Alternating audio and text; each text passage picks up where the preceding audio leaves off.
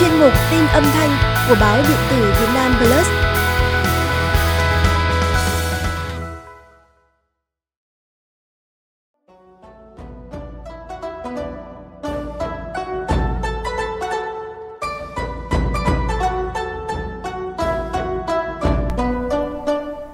Hàng năm, cứ đến ngày 23 tháng Chạp, Người dân Việt Nam lại chuẩn bị mâm cơm cúng tiễn ông công ông táo về trời.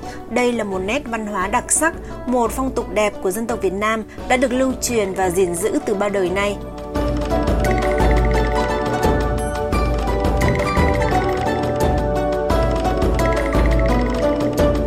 Cúng ông công ông táo là một phong tục có từ rất lâu đời ở Việt Nam. Theo truyền thuyết kể lại, ông công là vị thần cai quản đất đai trong nhà, còn ông Táo là ba vị đầu rau trông coi việc bếp núc. Ông công ông Táo được ông trời phái xuống trần gian theo dõi và ghi chép những việc làm thiện ác của loài người. Hàng năm, cứ vào ngày 23 tháng Chạp, các vị thần này lại cưỡi cá chép lên thiên đình, báo cáo tất cả những việc làm tốt và chưa tốt của con người trong suốt một năm qua để thiên đình định đoạt công tội. Do đó, trong quan niệm của người Việt, ông công và ba vị thần táo hay vua bếp là những vị thần định đoạt cát hung phước đức cho gia đình. Tất nhiên, phước đức này đến từ việc làm đúng đạo lý của gia chủ và những người trong nhà.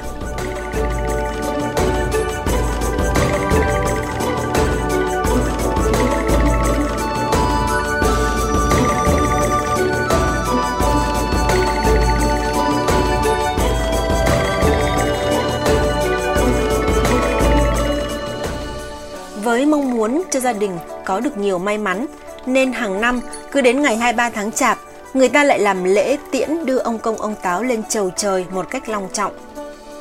Nghi lễ cúng ông công ông táo không cần chuẩn bị quá dườm già, nhưng mỗi vùng miền cũng sẽ có những nghi thức khác và lễ vật khác nhau.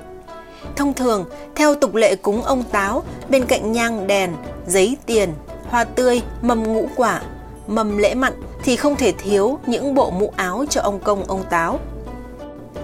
Mũ ông công ba cỗ hay gọi là ba chiếc, gồm hai mũ đàn ông và một mũ đàn bà.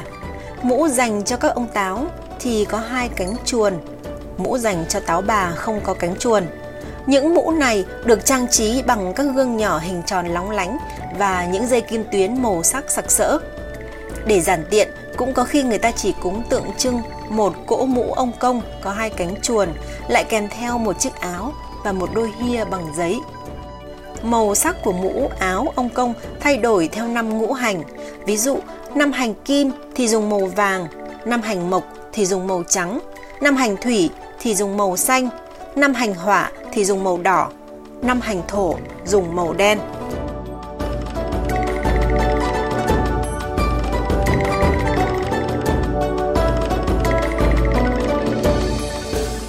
Những đồ vàng mã này sẽ được đốt đi sau lễ cúng ông Táo vào ngày 23 tháng Chạp cùng với bài vị cũ. Sau đó người ta lập bài vị mới cho Táo Công.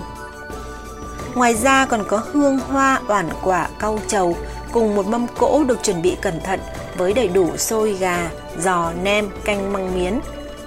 Đặc biệt, trong mâm lễ cúng ông công ông táo không thể thiếu một thứ, đó là cá chép. Theo truyền thuyết, cá chép là phương tiện duy nhất để đưa táo quân về trời. Một số gia đình có thể mua cá chép giấy, đốt cùng vàng mã sau khi cúng. Nhiều gia đình khác thì mua một con cá chép to hoặc ba con cá chép vàng thả vào chậu nước, đặt cạnh mâm lễ cúng. Sau khi làm lễ xong, đem cá ra sông thả, ngụ ý cá sẽ hóa rồng, vượt vũ môn, làm phương tiện cho táo quân cưỡi về trời.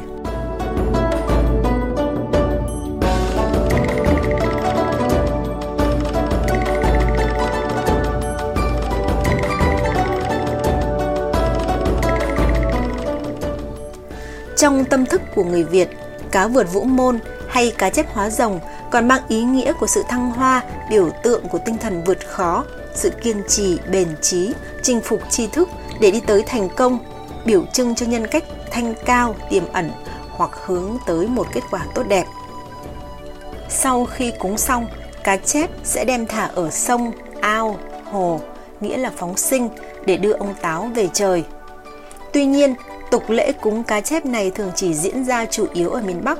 Người miền Trung hay thay cá chép bằng ngựa giấy, còn người miền Nam thì đơn giản hơn nữa khi thay bằng đôi hia.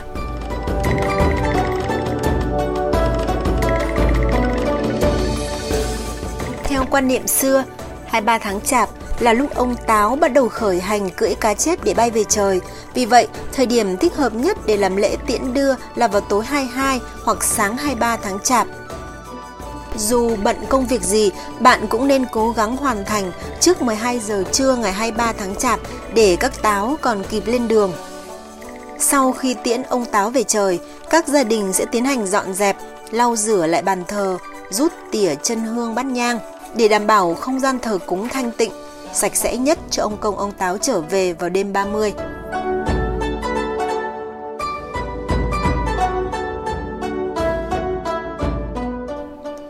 Vàng mã và cá chép là hai thứ gần như không thể thiếu trong ngày Tết ông Công ông Táo, bởi thế đây là dịp mà thị trường vàng mã và cá chép rất sôi động. Phong tục thả cá chép không chỉ được coi là phương tiện giúp ông Công ông Táo lên chầu trời. Xét từ góc độ Phật giáo, phóng sinh cá chép thể hiện sự từ bi cũng như truyền thống nhân đạo của nhân dân ta. Xét về khía cạnh môi trường, việc thả cá chép còn góp phần làm đa dạng sinh học tại những khu vực cá được thả. Tuy nhiên, trên thực tế, ở nhiều nơi vẫn đang diễn ra tình trạng thả cá chép không đúng cách, gây ra những ảnh hưởng tiêu cực đối với môi trường. Nhiều người dân khi thả cá đã thả luôn cả túi ni lông đựng cá, khiến ao hồ, sông ngòi ngập rác thải nguy hại trong dịp này. Thậm chí nhiều con cá bị chết vì không tự thoát ra được khỏi túi ni lông. Việc phóng sinh cá chép cúng ông táo thành ra gây ô nhiễm môi trường và vì thế mất đi ý nghĩa tâm linh. Do đó, mọi người cần chú ý chọn mua những con cá chép khỏe mạnh nhanh nhẹn, không bị bong vẩy, chọn thả cá về đúng môi trường mà cá có thể sinh sống. Không nên ném cả túi đựng cá xuống hồ và phải nhặt, vứt túi ni lông đúng nơi quy định. Mỗi người hãy ý thức hơn nữa trong việc bảo vệ môi trường xanh sạch đẹp, vừa thực hành tiết kiệm lại vừa gìn giữ được những nét văn hóa cổ truyền của dân tộc.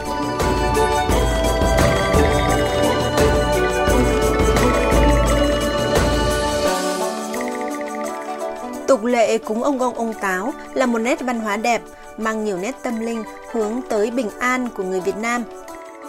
Hy vọng quý vị hiểu rõ hơn về nguồn gốc, ý nghĩa của phong tục lâu đời này, qua đó biết cách chuẩn bị một lễ cúng ông công ông táo thật chỉn chu, tươm tất cho gia đình mình.